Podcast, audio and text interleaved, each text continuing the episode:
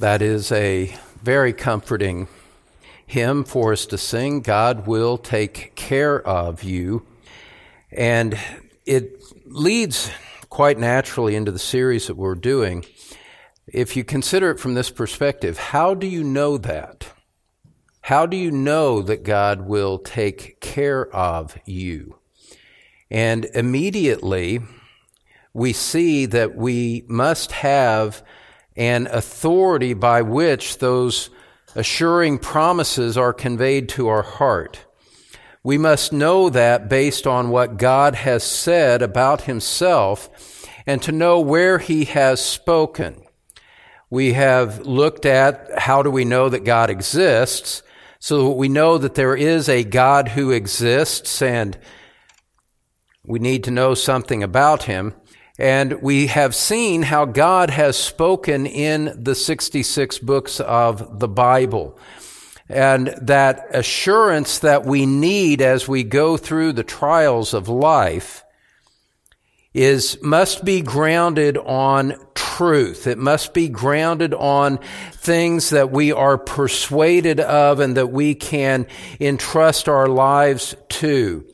The apostle Paul said, I know whom I have believed, and I am persuaded that he is able to keep that which I have committed to him until that day, the day of judgment, when he stands before God.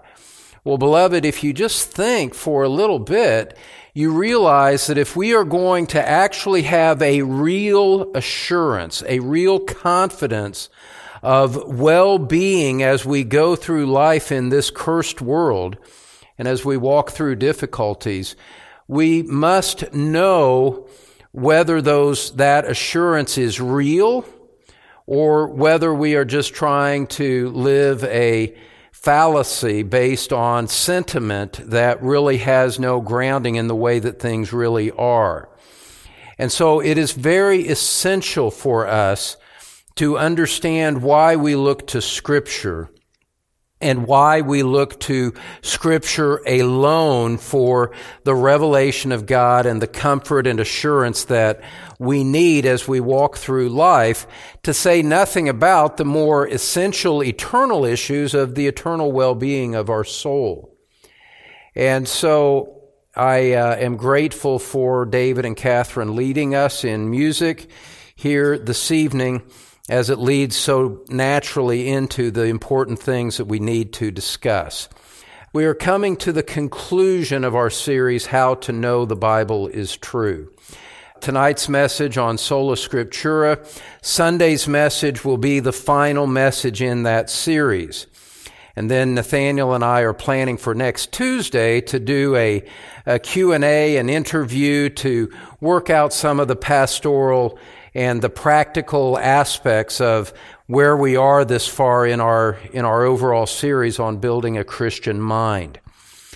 Tonight we want to look at sola scriptura. And sola scriptura is the, a cornerstone doctrine of the Reformation.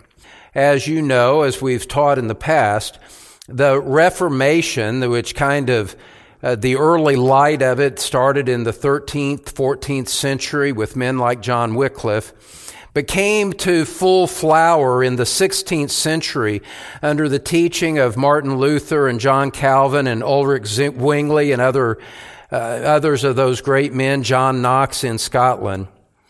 And the Reformation rescued biblical Christianity.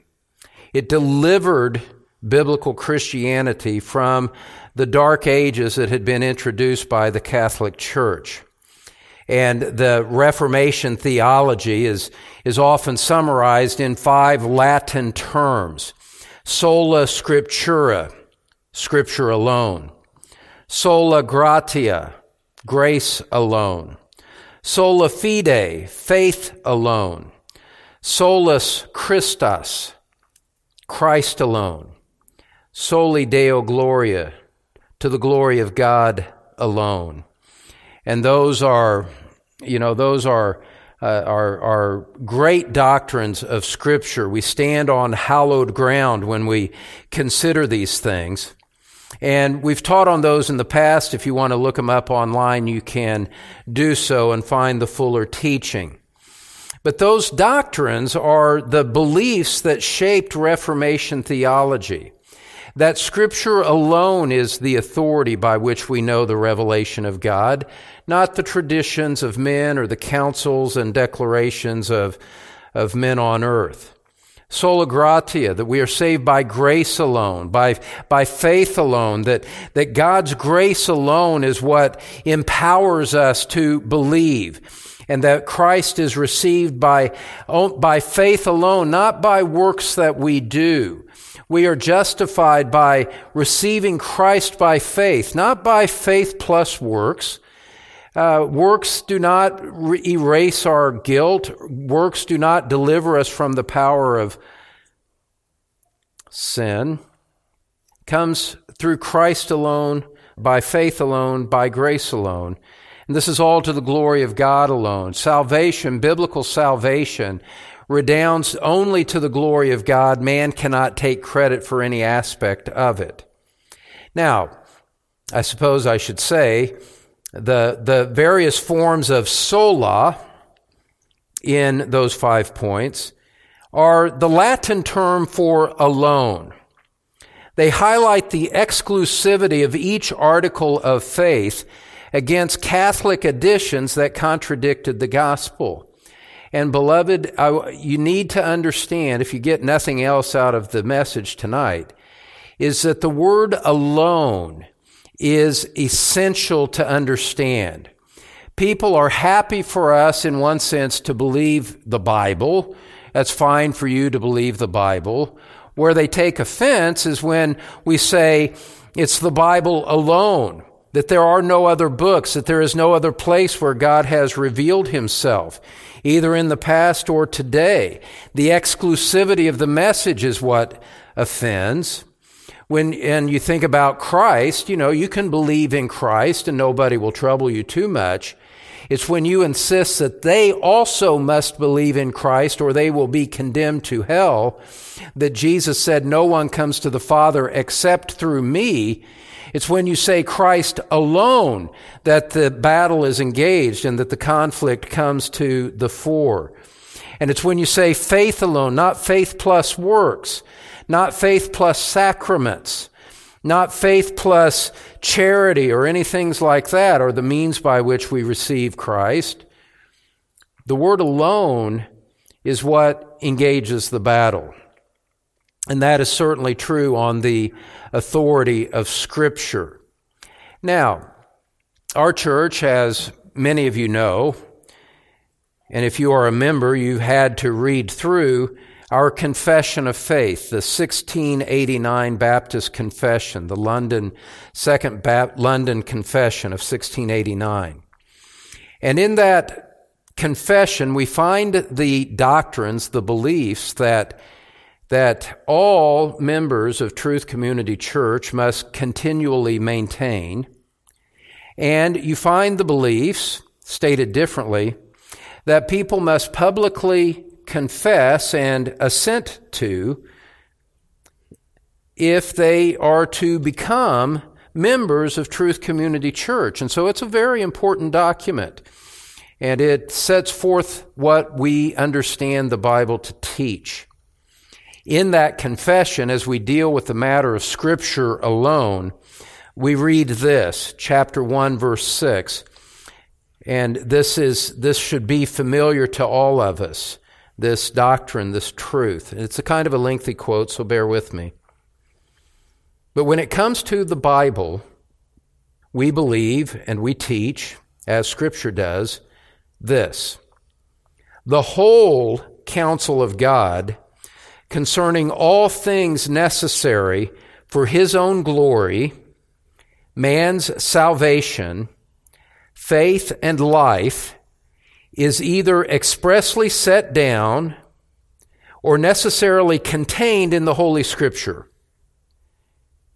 unto which nothing at any time is to be added, whether by new revelation of the Spirit or traditions of men. End quote. Everything that God has had, has to say is set forth in scripture. And it is sufficient for His glory, for man's salvation, to lead us to faith, to teach us and to, uh, and to equip us to walk through life in all of its difficulties, all of its challenges, all of the adversities that we go through. Everything is contained in the Bible and in the Bible alone, and nothing is to be added to it. At another point, the confession reads this The supreme judge by which all controversies of religion are to be determined, and all decrees of councils, opinions of ancient writers, doctrines of men, and private spirits are to be examined, and in whose sentence we are to rest. In other words, we, we find our final answer in this place. That supreme judge can be no other but the Holy Scripture delivered by the Spirit, into which our Scripture so delivered, our faith is finally resolved. What it's saying is, is that when we have questions about what the truth is, we go to the Bible and we go to the Bible alone. When we hear the teaching of men, that teaching is to be examined by the standard of Scripture and Scripture alone. If something contradicts Scripture, it is by definition false.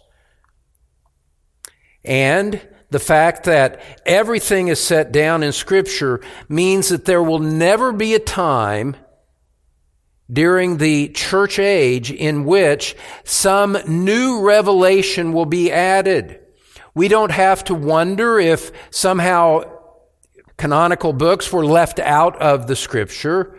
No, Scripture is complete. Nothing is missing. We don't have to wonder if somebody comes and says, I am a prophet from God and I have a word from God for you today. We don't have to wonder at all if that's true or not. It's not. God has spoken and he has said all that he has to say in scripture and nothing is to be added to it, whether by new revelation of the Spirit or by traditions of men. And so this greatly simplifies understanding truth and where truth is to be found. We don't have to root around in obscure books and in, in obscure writings of ancient writers in order to find maybe something that we've missed. It's all right there, easily revealed and plainly revealed in the Bible. And so this becomes a benchmark for assurance and a benchmark for discernment and it simplifies things in a way that is consistent with this. Think about it this way. If God exists, and He does, and if God is good, and He is, then isn't it obvious that He would make the way plain by which His will could be known? That He would not confuse us with contradictory revelations after the Bible was completed? Isn't that obvious? Isn't it obvious that he wouldn't undermine his own testimony in the Word of God by giving subsequent revelations to, to crackpots who claim that they have a word from God and that goes beyond what he has obviously already said? God is not the author of confusion. God is the author of peace. He's the author of clarity, and Scripture is clear. And so this is a most fundamental doctrine for us to, to understand. And religions that add to the authority of the Bible with documents that they claim are of parallel authority, parallel revelation uh, to the 66 books of the Bible. Beloved, they're, they're, they're not the true gospel. It's a different religion because it's based on a different authority. And we receive uh, we receive Christianity based on the authority of God. If someone suggests a different authority, they are by definition suggesting a different religion altogether. And a different religion is not the religion of the Bible. It's not the religion of Christ. It's not the gospel of Christ. It's not the truth of Christ. And so we just need to be really clear and definitive on this. And this is ground that we must hold. We cannot yield this ground at all and make room for other things like, you know, of, of people receiving visions, you know, and it's, I've mentioned this in the past, you know, there's a, you know, a whole realm of, of people saying Muslims are being saved by visions of Jesus appearing to them at the foot of their bed. This is, this is not to be believed. This is not to be followed because God, faith, saving faith, scripture says, saving faith comes from hearing and hearing by the word of Christ, by the written word of God. This is where God has spoken. And we must hold to this and not be distracted by appearances that look like angels. Scripture says, you know, that Satan disguises himself as an angel of light. And so the Bible is our authority. What I want to do is establish this exclusivity of Scripture tonight by, by looking at three different, three different aspects of matters. First of all, we want to consider the authority of Scripture. The authority of Scripture. And with the introduction that we've seen so far, Authority, the term authority in this context means this. It means that the Bible alone is the standard by which all truth claims are to be measured. The Bible alone is the standard by which all truth claims are to be measured. You could put it this way, and I love the simplicity of these things. Scripture alone is to determine what we believe and what we do. Scripture alone is to determine what we believe and what we do. And so if it's in Scripture, we believe it. If it's affirmed by Scripture, we believe it.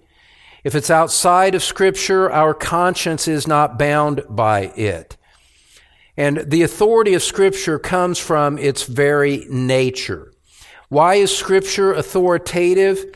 If you want to put a subpoint here under your notes, under that first heading, Scripture is authoritative exclusively because, subpoint A, Scripture is inspired.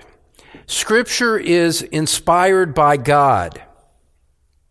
We could ask this question Where did the Bible come from? You ever wonder about that? You know, we you know, we pull it off our shelf and we have a complete unit, uh, one book of 66 books. Well, where did the Bible come from? What is its ultimate source?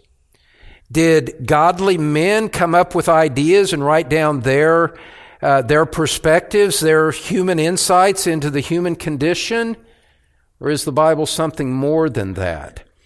Turn to a passage we've often turned to, 2 Timothy chapter 3 verse 16. 2 Timothy chapter 3 verse 16. And the translation of the English Standard Version is a happy one. It is a good one.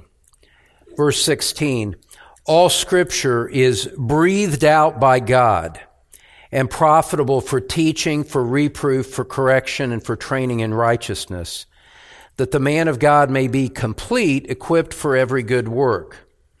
When we talk about the inspiration of scripture, we're drawing from this text. The idea of breathed out means that the Bible originated from a divine activity. God in his in his infinite mind in his omniscient wisdom, breathed out scripture. The Bible proceeds from God, not from man. And that's why we rightly call it the Word of God. It came from, if, if we can put it this way, it came from within God and He sent it forth from His own mind. And so we rightly call it the Word of God. And so inspiration is infinitely more than saying that the human authors were poetically gifted or that they had some kind of insight, human insight that went beyond their contemporaries. No, what the doctrine of inspiration says is that God, follow me here, God, by, the, by his omniscient and omnipotent power, God worked through the human authors to say exactly what he wanted to be said. And God did this as, as a means of revealing himself and revealing his will to mankind. It was a voluntary act of self-disclosure.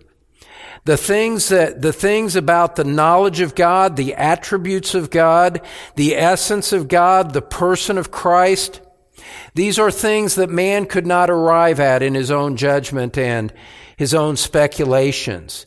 If we were to know the things of God, the character of God and, and the nature of the gospel, God had to make it known to us. He had to reveal it to us because we could not find those things on our own. And so we understand that the Bible came from an activity of God. How did that happen? How did God work in order to make it happen? Well, look at, uh, turn a little further back in your Bibles, past Hebrews, to the book of, of 2 Peter. After James, you'll find the letters of Peter. And in 2 Peter, chapter 1, verses 20 and 21, we get an idea of how the process worked. We'll start in verse 19, where the Apostle Peter said, We have the prophetic word more fully confirmed, to which you will do well to pay attention as to a lamp shining in a dark place until the day dawns and the morning star rises in your hearts. Knowing this, first of all, that no prophecy of Scripture comes from someone's own interpretation. For no prophecy was ever produced by the will of man. But men spoke from God as they were carried along by the Holy Spirit. Men spoke from God as they were carried along by the Holy Spirit. And in a process that we can understand at some level, but the fullness of how the process worked somewhat beyond our mind, we can understand this is that God, the Holy Spirit, moved on these men. He had operative motion in their minds and in their heart in such a way that he carried them along as they wrote the words of scripture, guiding them, directing them, protecting them from writing anything that was erroneous or misleading so that the truth of God was set forth by them in their writings in its pure and undiluted and undiminished effect. This, this word that men were carried along by the Holy Spirit, it's the same verb that describes a ship being carried along by the wind.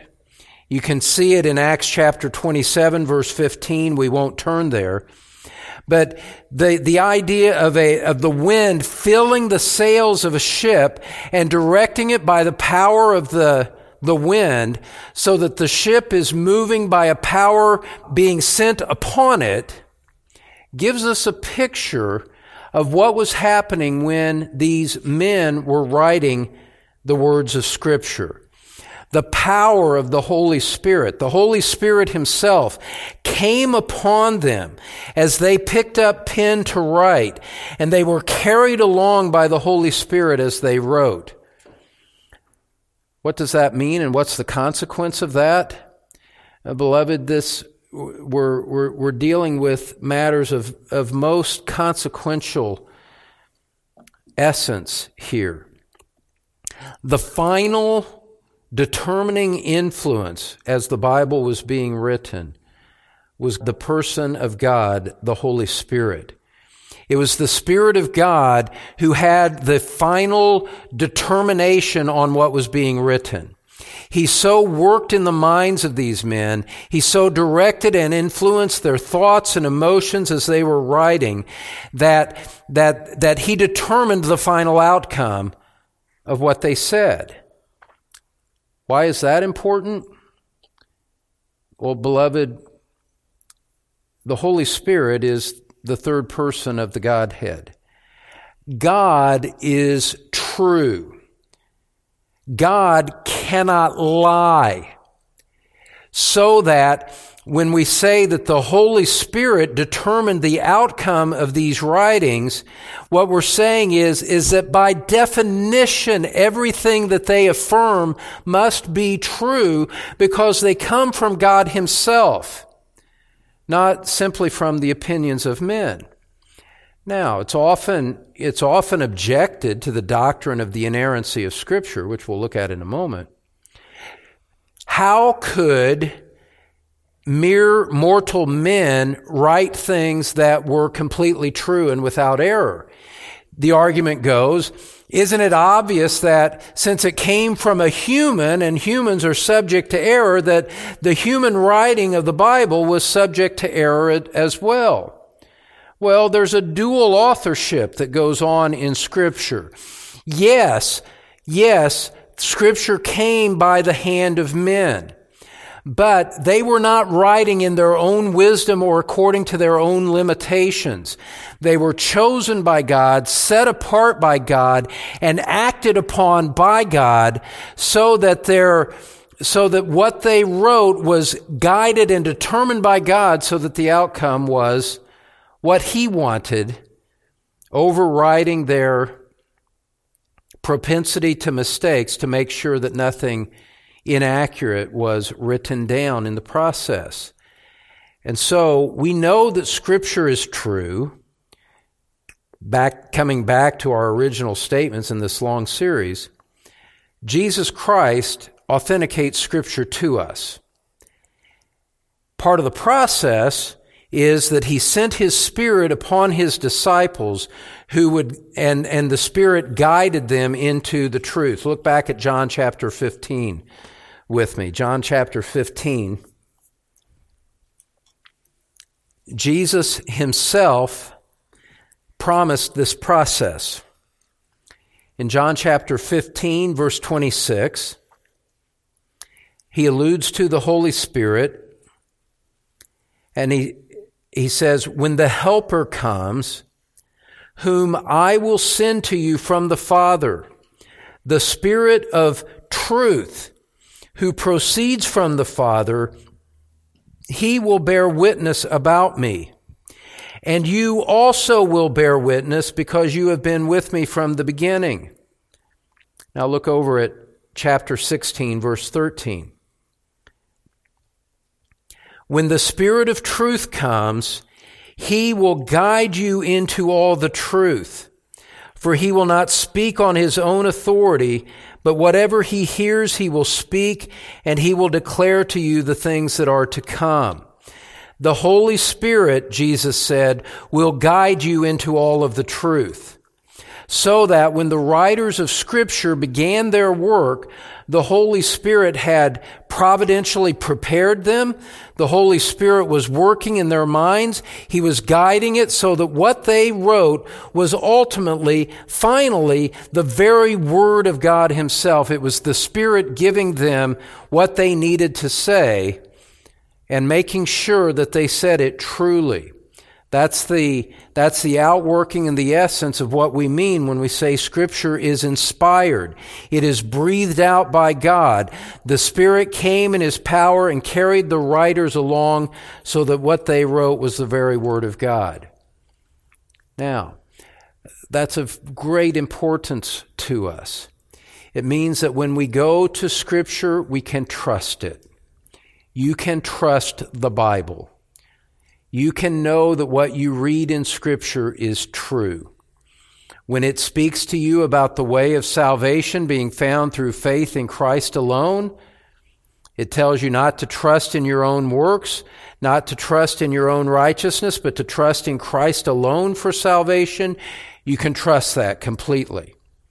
When, when God says whoever believes in Christ will not perish but have eternal life, you can rely on that. You can rely on that because it is based on a promise contained in the Word of God, which comes from God Himself, and God cannot lie. So that this becomes a cornerstone on which you build all of life and all of your hope. The determinative influence was the Holy Spirit. Now, we kind of, uh, for your second subpoint here, as we read about and we consider the authority of Scripture, Scripture is inspired. It comes from God through the work of the Holy Spirit on the human author. Secondly, we can say this about the authority of Scripture, that Scripture is inerrant. Scripture is inerrant. The inerrancy of Scripture simply means that the Bible is without error in everything that it affirms. And if God is true, and He is, and if the Spirit of God directed the men as they wrote the pages of Scripture, and He did, then there's a consequence to that, beloved. If the Holy Spirit supervised the very words of Scripture, we can be confident that it will be free from all error. John 17, verse 17 says, Your word is truth.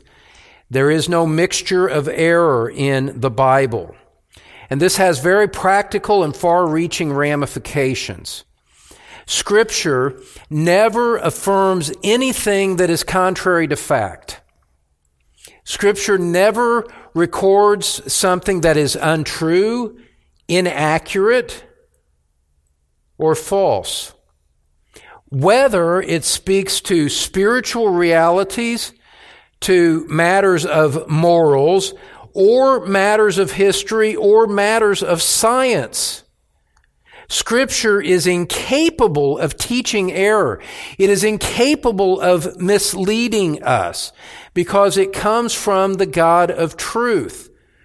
And so Scripture is without error and it is trustworthy in whole and in parts in its parts. Collectively, it cannot mislead us. Its individual parts cannot mislead us. The Bible originated with God and He used a process that guaranteed their absolute accuracy. Now, what does that mean in practical matters? There are some, there are many actually, that say, well, yes, we can trust the Bible when it teaches matters of faith, when it teaches matters of morals, but the possibility is there for it to be wrong and mistaken and to have errors in other matters of science or, or such matters, matters of history and, and so that you can, you can trust it when it teaches you the gospel, but you can't be so confident when it comes to matters of history, matters of science. Now, at a superficial level, that may sound tempting. It sounds like you can have your cake and eat it too. You can have the gospel of Jesus Christ, and you can also have the, the atheistic uh, model of evolution to, to, to explain the origins of the universe or to expre- explain other matters of what we observe in the world around us. That sounds tempting, but beloved, that's, it's deadly poison. And you cannot go there and be faithful to Christ and to be true to Scripture. Because here, a couple of reasons for that. First of all, to say that Scripture could be wrong in matters of history. Consider the consequences of that, beloved.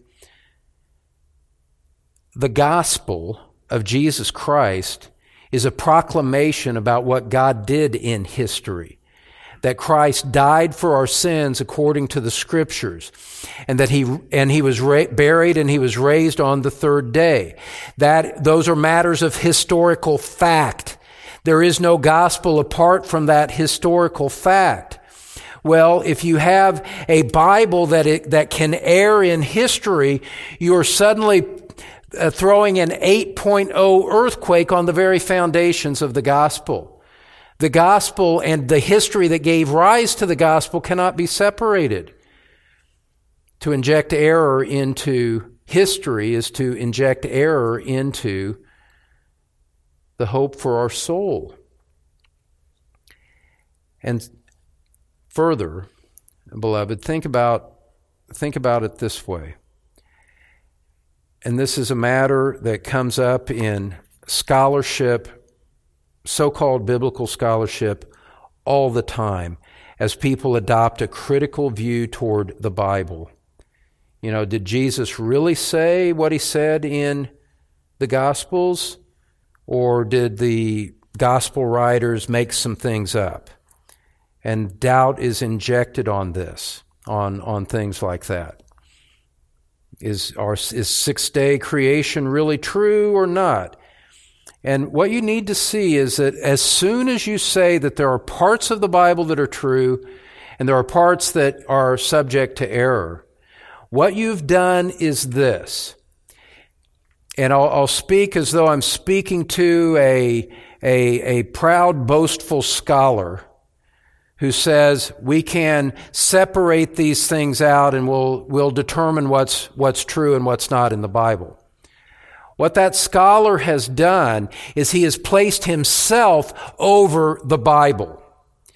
The scholar will tell you now what's true and what's not. He'll tell you what the history is, what's true and what's not, what the science is true and what's not. And rather than having a trustworthy book, you have men and women who have inserted themselves between you and the authority of Scripture and who presume to tell you, I will tell you what Scripture is true. I will tell you the parts that you can believe and the parts that you cannot. That's obviously foolish. That's obviously not what God intended. And beloved, beloved, don't let anyone become a higher authority to you than the Bible. Because once you do that, once a man puts himself in that position where he will stand in judgment of Scripture, now that man becomes your final authority. That man whose breath is in his nostrils. That man who is a fallen creature, whose mind is, is distorted by his own personal sin and by the sin we all inherit from Adam. He is in no position to stand as a final authority, and no one should put their trust in a man who puts himself over the Bible to tell us what's true and what is not. And so while it might sound like it gets you out of some difficulties to say Scripture is inerrant in matters of faith, but we don't have to believe it entirely and implicitly in matters of history or science. Beloved, that's deadly poison. That will be the destruction of your soul to embrace that. And what God has given us is a book that we can believe and trust entirely in everything that it teaches, in everything that it teaches. It means that we have to study it hard to make sure that we understand what it's actually saying. We, that doesn't mean that we approach Scripture in a superficial way, but it means that when we do the necessary hard work of interpretation and we come to a right understanding of the Scripture, we can know that we have something true and that we can stake our lives and our souls on. God inspired all the words, so all the words and what they teach are true. That's what the inerrancy of Scripture teaches us. There's no other book like it. It stands alone as the authority. Now, listen, Jesus even addressed this matter. This is a false way to think about Scripture. But think, you know, to think that there's a, a secondary level of matters that we don't have to be so committed to in the truth of Scripture, history, science, and what have you. when Scripture speaks to so-called earthly things. Well, that's not as important, they might say, as faith and, and morals, and so we can distinguish between the two. Ah, uh-uh. no, no, no, not at all. In fact, Jesus turns that argument on its head. If you'll look at the Gospel of John, chapter 3, for a moment,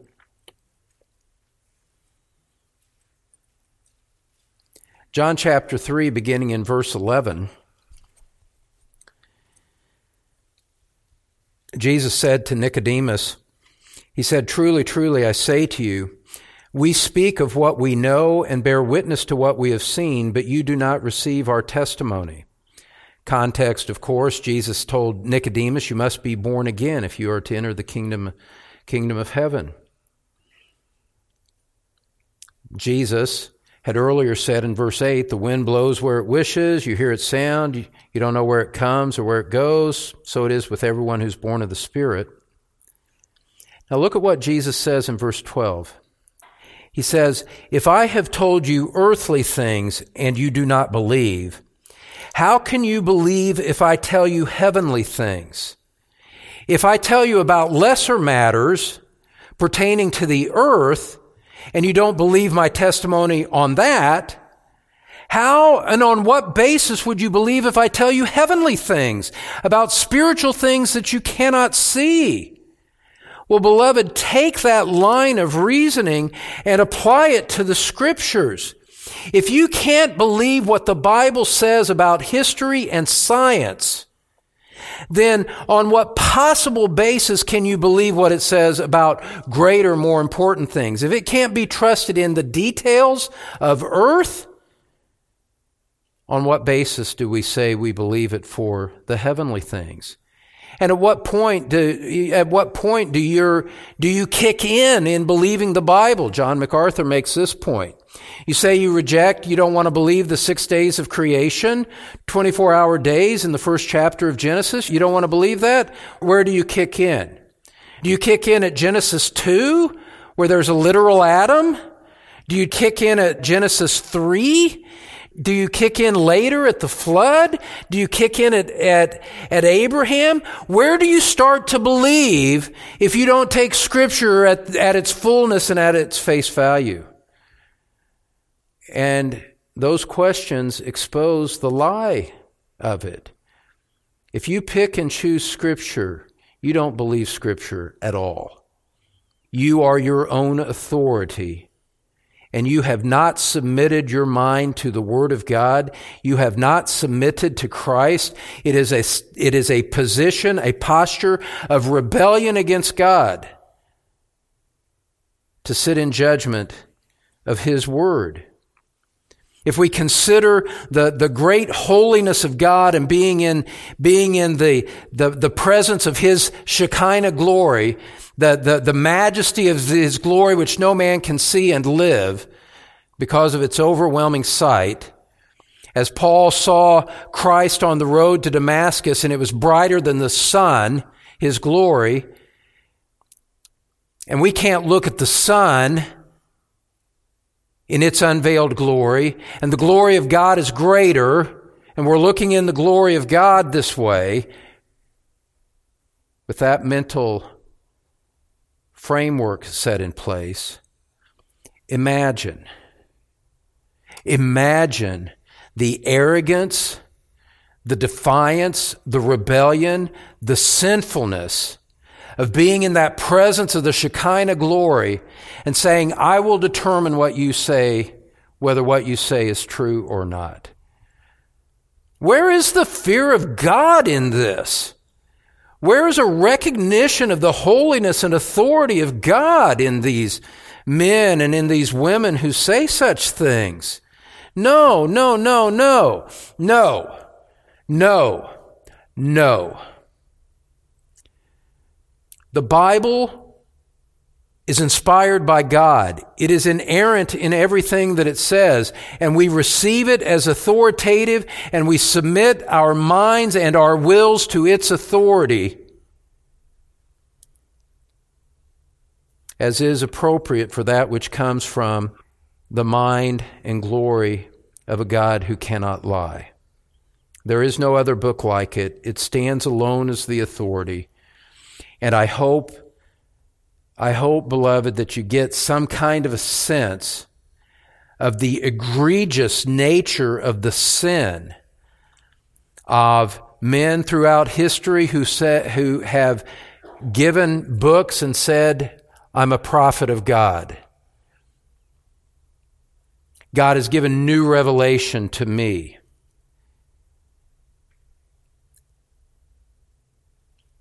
It's frightening to me to even enter into the mental realm that makes that happen. It's a demonic realm designed to undermine the authority of Scripture. We don't go there. We can't go there. We won't go there. We receive the Bible alone as our authority. Now, that leads us to a second very important point, which is the sufficiency of Scripture. The sufficiency of Scripture. What do we mean by the sufficiency of Scripture? Well, this is a most important point. The Bible contains everything that is necessary to find salvation in Christ, to trust Him, and to live for Him in an acceptable way. Everything that we need to know about how to be saved is found in Scripture. Everything that you need to live a godly, joyful life is found in Scripture. Everything that you need to overcome adversity, to find peace and contentment in your circumstances is found in Scripture. And that is to be the place that you look for help and comfort is in the truth of Scripture, either directly through its pages or through writings and teaching that explain what it means by what it says. Again, the 1689 Confession says, the Holy Scripture is the only sufficient, certain, and infallible rule of all saving knowledge, faith, and obedience. Only Scripture. And here again, the word only, the word alone, is what distinguishes matters. There are those there are those who say that you know it's it's fine to talk about the Bible and it's good as far as it goes, but but we need other things in this modern in this modern age. We need other things to help us. We need we need psychology to help us work through our difficult problems. That's not true. Scripture alone is sufficient, and that is what Scripture says for itself. Look again at 2 Timothy chapter 3 as we go back to that foundational text. 2 Timothy chapter 3. And because Scripture is God's Word, because God is true, and because God is the final authority in the universe, what God says rules our minds and rules our understanding. And so, when it comes to matters of evangelism, the Bible is sufficient. The Bible is sufficient to lead someone to saving faith in Christ. 2 Timothy 3, verse 14. Paul says to Timothy, As for you, continue in what you have learned and have firmly believed, knowing from whom you learned it and how from childhood you have been acquainted with the sacred writings, which are able to make you wise for salvation through faith in Christ Jesus. Everything that's needed to convict a man of sin, set forth before him the person and work of Jesus Christ, the reality of saving repentance and faith, everything is found in Scripture for that. We don't need other things outside of Scripture to show us how to be reconciled with God. And so the fact that, for example, I just use this as an example, The fact that Catholics teach seven different sacraments that are necessary to be saved, that you must have and must follow and must obey in order to be saved, is by definition false because they are outside of Scripture. Scripture alone is enough to make you wise unto salvation. And so when men start to add conditions and works that must be done in order to be saved that are not found in the pages of the Bible, you know that you can reject them. Because if they were necessary for your salvation, God would have included them in the Bible. Because the Bible claims that everything you need to know to be saved is found within its pages. Vitally important to know and to understand. But going further and speaking to the body of Christ and Christians within the room here today, so important for you to know. The Bible is sufficient for your sanctification your, your spiritual growth, your Christ likeness. Everything that is essential for you to grow in Christ is found in the pages of Scripture. This is what the Bible says about itself. 2 Timothy chapter 3 verse 16 and 17. All scripture is breathed out by God and profitable for teaching, for reproof, for correction and for training in righteousness, that the man of God may be complete, equipped for every good work. Equipped for every good work. Beloved, whatever position you have in life right now, with all of the difficulties, the adversities, the uncertainty, the confusion, where do I go? What do I do? How do I how do I move forward in life? Beloved, don't look outside the Bible for that kind of help. Don't look to spiritual gurus of the modern age. Look to Scripture. It is sufficient. That's what it says. If you are to, if you are to bear fruit for God in the life that He has given you right now, the way forward in that is found in the Bible. That it, by what Scripture says. And so Paul goes on in chapter 4, verses 1 and 2. He says to Timothy, I charge you in the presence of God and of Christ Jesus, who is to judge the living and the dead, and by his appearing in his kingdom, preach the word. Be ready in season and out of season. Reprove, rebuke, and exhort with complete patience and teaching. What happens when people distrust the Bible and think that the Bible is lacking for what they need spiritually? What happens? It's inevitable. Verse 3 The time is coming when people will not endure sound teaching. But having itching ears, they will accumulate for themselves teachers to suit their own passions, and will turn aside from listening to the truth and wander off into myths.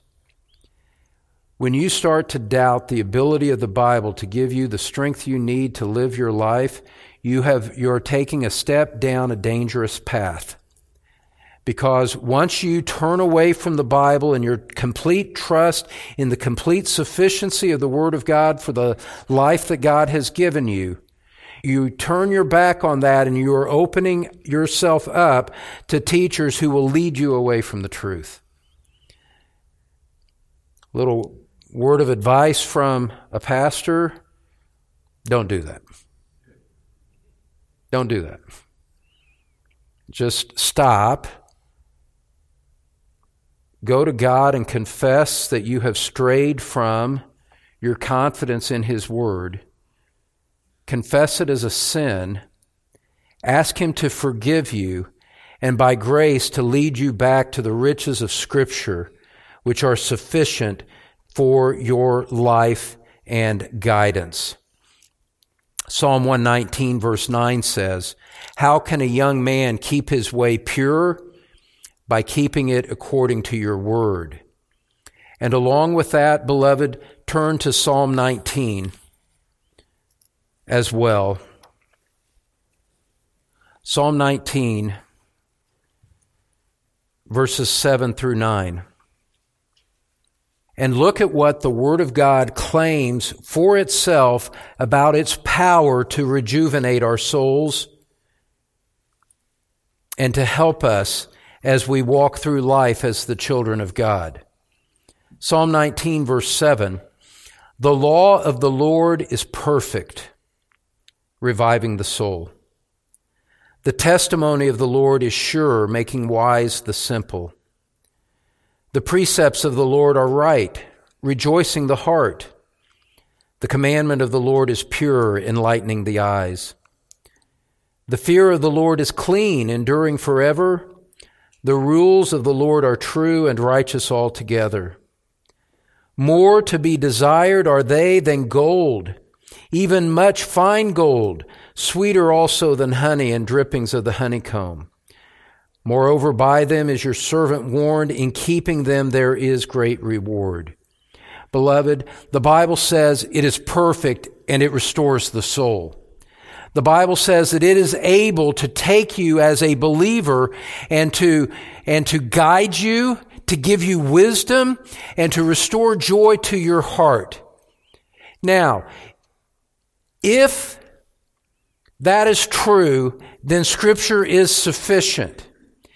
If we deny that and say that there are things in the realm of human learning, human psychology, human psychiatry that we need that scripture doesn't have, but we must have these things if we're to get through these particular problems that we have, then scripture's lying to us.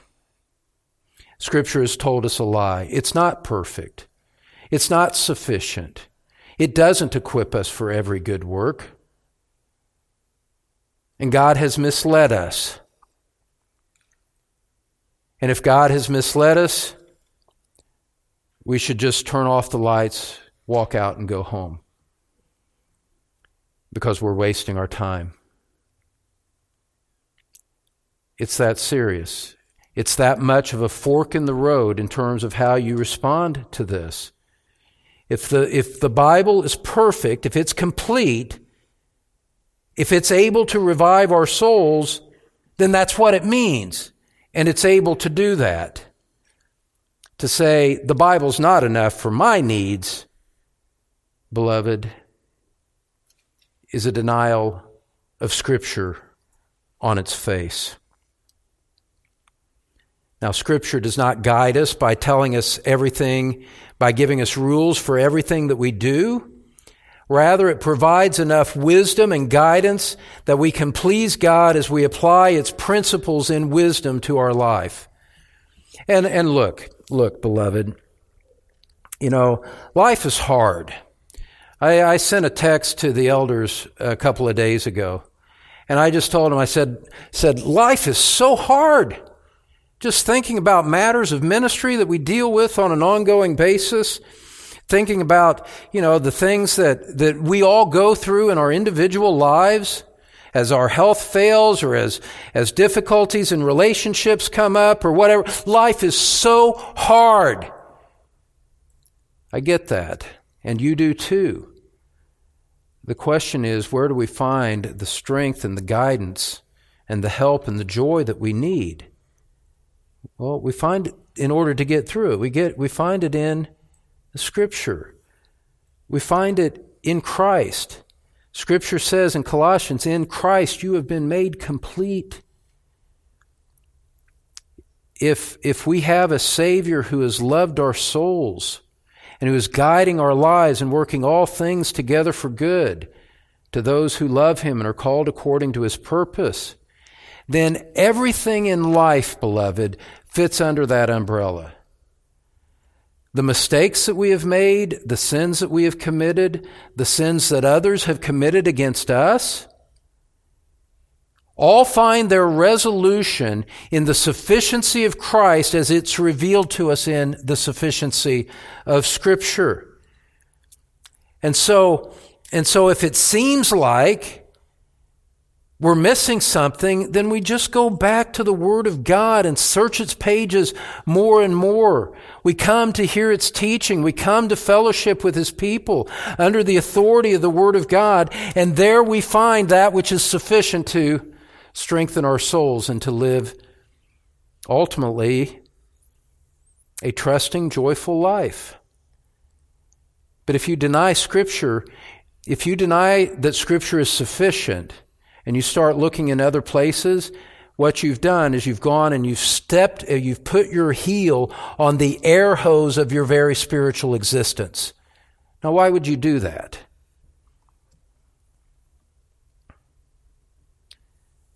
Why would you do that? God made it clear even in the Old Testament that his people were never to look beyond his written word.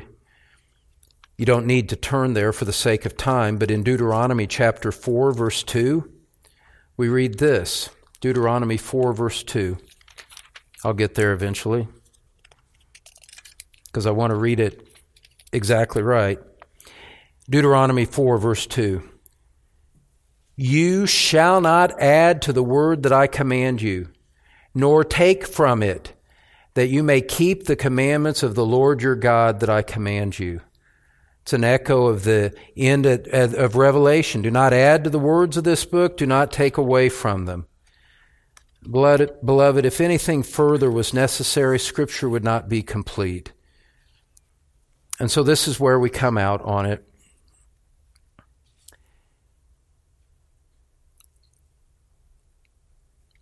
And I pause so that you can kind of catch your breath and take in this most important point. A man, a woman, you take the Bible alone or you do not take it at all. And when we say alone, what we mean is as, as final authority. That which commands what we are to believe and to do. That which gives us the spiritual resources that are necessary for to live life acceptably before God. You take the Bible alone or you do not take it at all because you cannot take scripture which says you shall not add to the word that I command you. That's what the Bible says. The Bible says it's perfect. It's complete, restoring the soul.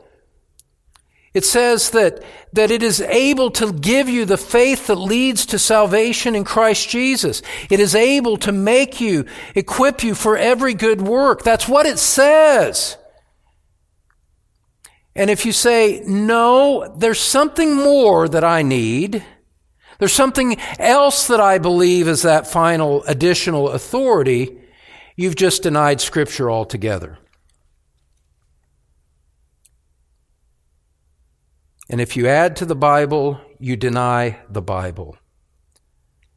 And so, sola scriptura, in the context of the Reformation, it rejected Catholic tradition, it rejected the Pope, but it also rejects all other claims from books, men, or religion that God has spoken through them in a way that He did not speak in the Bible. There is no new revelation. We reject modern revelations and prophecies just as we reject Catholic claims to papal and traditional authority. The Bible and the Bible alone. Beloved, God has given us an authoritative and final book that has all we need to believe in Him truly and to live a life that is pleasing to Him. Turn to Isaiah 55 as we close. Isaiah 55. We're leaving some clarifications and qualifications out for the sake of the greater point that we're making here tonight. We have a treasure in the Word of God. And we read in Isaiah 55, verse 10 For as the rain and the snow come down from heaven and do not return there, but water the earth, making it bring forth and sprout, giving seed to the sower and bread to the eater, so shall my word be that goes out from my mouth. It shall not return to me empty, but it shall accomplish that which I purpose and shall succeed in the thing for which I sent it. God has given us a powerful, authoritative, inspired, inerrant, sufficient word, beloved. You should have a high view of Scripture, the highest view of Scripture. The question is, do you? And do you trust it for what it says? Let's pray together. Gracious God, I pray that you would ever more and ever more increase our confidence in the authority and sufficiency of your word. Guide us from men and from teaching that would lead us astray. Give us the courage and strength that we need and the understanding that we need to study this word, to believe this word, to practice this word. And Father, as we do that, may you fill our hearts with the joy of having found the truth as it, you have revealed it in your word and revealed it in the person of Jesus Christ. We pray in Jesus' name. Amen. Thanks for listening to Pastor Don Green from Truth Community Church in Cincinnati, Ohio. You can find more church information, Don's complete sermon library, and other helpful materials at thetruthpulpit.com, teaching God's people God's Word. This message is copyrighted by Don Green, all rights reserved.